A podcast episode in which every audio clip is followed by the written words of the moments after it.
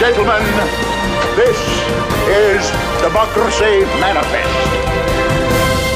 And because we're running out of time, how fast can we run through the music news? You won't even hear what we say. no, we'll be a little bit slower than that. But uh, this story is something that we have touched on uh, a couple of times in the past before, as the idea went from you know an idea and slowly formulated and developed into something. Um, now, the uh, reigning ARIA's Best Australian Live Act, Lime Cordiale, one of the biggest bands in the country at the moment, uh, have been the first act to sign up to Solar Slice. Now, Solar Slice is comes from FEAT Live.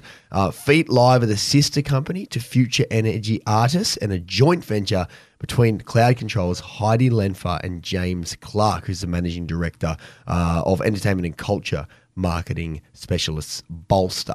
Um, now, Solar Slice is something that we've touched on before that I was mentioning. It's a sustainability initiative um, basically aimed at directing a cut uh, from the price of entry to a gig or a festival or a musical event to environmental pro- uh, projects. It's basically uh, something that's in place in order to offset in some kind of way uh, or at least do some environmental good out of the carbon that is emitted from touring. You know, a lot of plane trips, a lot of car and bus trips, a lot of gear being moved from place to Yeah, place. a lot of airplanes if it's you know domestic or international travel, and I like this. They're calling it solar slice surcharge. alliteration. Perfect. Rolls right off the tongue. Um, that can be this this solar slice surcharge can be built into the booking fee of partner events um, as an industry commitment to prioritizing sustainability, which is great to see. And in this case, Lime Cordiale are in the mix. They have their 12 date tour, The Squeeze, which is like a mini festival thing that they do. Um, that was announced last Monday. Um, and the festival, uh, just if you're interested, uh, is going to be rolling around the country from next April. The lineup includes Thelma Plum, Client Liaison, The Vanns, and others, as well as, of course, Lime Cordiale. So That's cool. very cool, very cool stuff from them. Not only have they got all these guys on board, but they're going to be doing their bit to offset them. Um, Heidi Lenffer, uh, I don't know if I mentioned it before, she's a founding member of Cloud Control, awesome Australian band. Um, and in this Solar Slice surcharge, they recommend 1.5% uh, of the like each ticket or, or anything um, as a symbolic reinforcement of the 1.5 degree warming target uh, that we're trying to work towards. How successfully we're going to do that, I don't know. uh, but yeah, this is a, a really cool idea, and it's you know like you know simple in its idea, but the really cool thing uh, about Heidi is that she has really taken this to another level. So Lime Cordiale and her met up in a Redfern cafe, um, and as she, in her own words, she says, "This is you know well before this announcement. They dreamed big about fast tracking our industry into a solar powered era. They sketched and iterated various plans, um, and then the pandemic." Ran on through and you know like made it all very very difficult for them. Um, they were sussing out showgrounds for the viability of solar. They've also connected solar engineers with live music engineers to talk tech and site specs so they're really trying to integrate a renewable focus on even uh, where energy is drawn from for these gigs as well um, which is really really cool. Uh, and then FEAT the future energy artists uh, T, I can't remember. Um, future, oh no, it's just Future Energy Artists. That's right. Okay, that makes more sense. Um, they have, uh, you know, like already a breadth of experience, um, and they're going to help out by, you know, incorporating things like mobile solar arrays at venues to capture energy use data and partially power things with clean energy, um, and purchase other offsets to minimize the tour footprint and more. Yeah, so this is sort of dependent on the total budget allocated from ticket sales. Uh, the program starts off by calculating the carbon footprint for the entire tour in order to identify emissions hotspots and levers for reduction. So, for the entire squeeze tour, uh, the Lime Cordiale tour, which, you know, lime squeeze, I think maybe that's where the puns come in, which Milk cow. Juice, Juice cow. cow. That's the Yeah, one. Yeah. um, so this is forecast for their squeeze tour at fifteen thousand eight hundred ton CO two or two thousand four hundred and sixty ton CO two per show, which is roughly equivalent to the annual emissions of one thousand Australian households. which is a lot. Yeah, I mean, like that's shocking for like for us to read. You wouldn't expect just one show would do that. And granted, this is a big show. I mean, like it's a mini festival more than just one gig.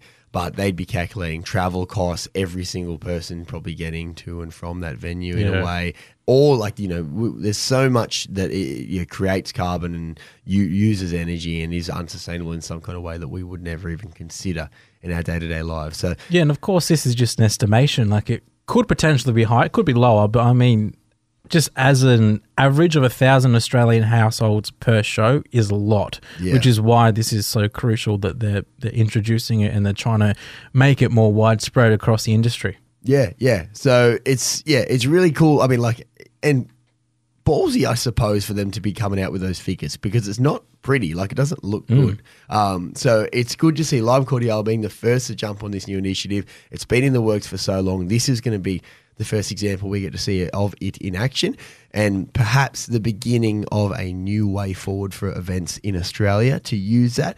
Um, the revenue generated from Solar Slice is going to be funded, or sorry, can be funneled or will be funneled into uh, a bunch of different initiatives like carbon reduction. Um, Lime Cordiale have a bunch of sustainability priorities in collaboration with FEAT, um, and they want to invest in industry solutions uh, so that you know emissions and that kind of stuff can be minimized across the board. So rather than offsetting things, they just don't exist in the first place, which is really really cool. Um, and Heidi herself has said that uh, their goal for Solar Slice is to become a visible symbol of change in action. We want audiences to expect it to appear on tickets and tours and posters and feel a sense of ownership over the environmental outcomes, um, which is really cool. Yeah, people are paying attention to those figures that we read out before. I mean, I think it should become certainly a lot more widespread. Yeah. And you mentioned it was ballsy of them to do it, but I think they needed to just to sort of like sometimes as human beings, we just need a bit of a shock or a slap in the face to sort of wake you up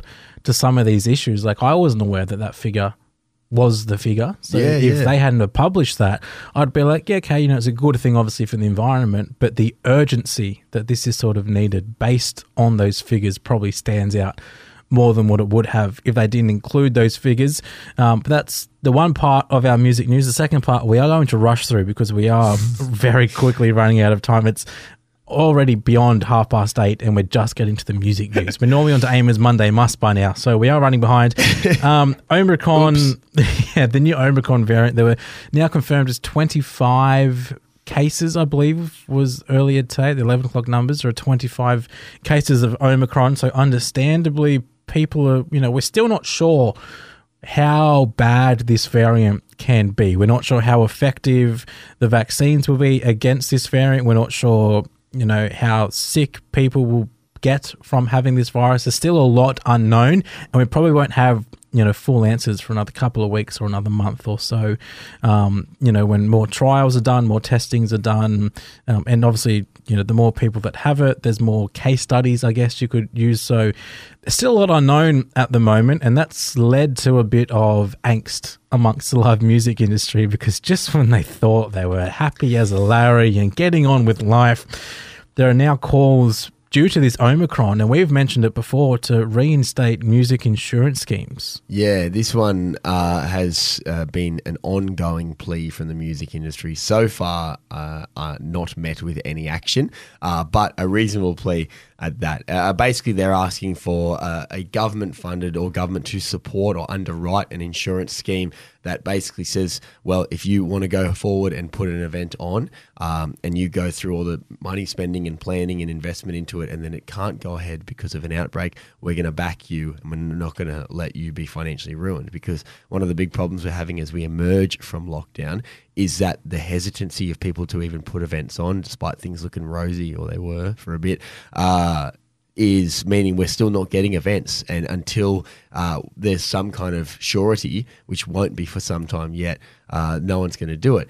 Um, and, you know, we said it before, this isn't like a wacky idea. Oh, why would you give more money? The Australian government has already done this for the film industry. Uh, they did this like early, like in 2020, uh, early in the pandemic. Um, So it's not a new idea at all. It has also been done around the world. Um, they already exist for live entertainment industries in New Zealand, across the UK, Europe, Germany, Austria, Netherlands, Belgium, Norway, Denmark, and Estonia. And as I said, we have the film and screen industry uh, with backing from the government here in Australia already. Now, the names behind this latest call. All the um, acronyms. Yeah. AAM, AFA, ALMBC, AMIN, APRA, AMCOS, ARIA, PPCA, LPA, all calling, calling on Scott Morrison to pull his finger out and do something to support the arts. If his track record is anything to go off, we're not going to see much. But uh, this renewed call is good. If you didn't know about it, we hope you do now, and we hope you do understand why it is so vitally important that we do support the arts, we do support these things, um, because it's what makes us happy.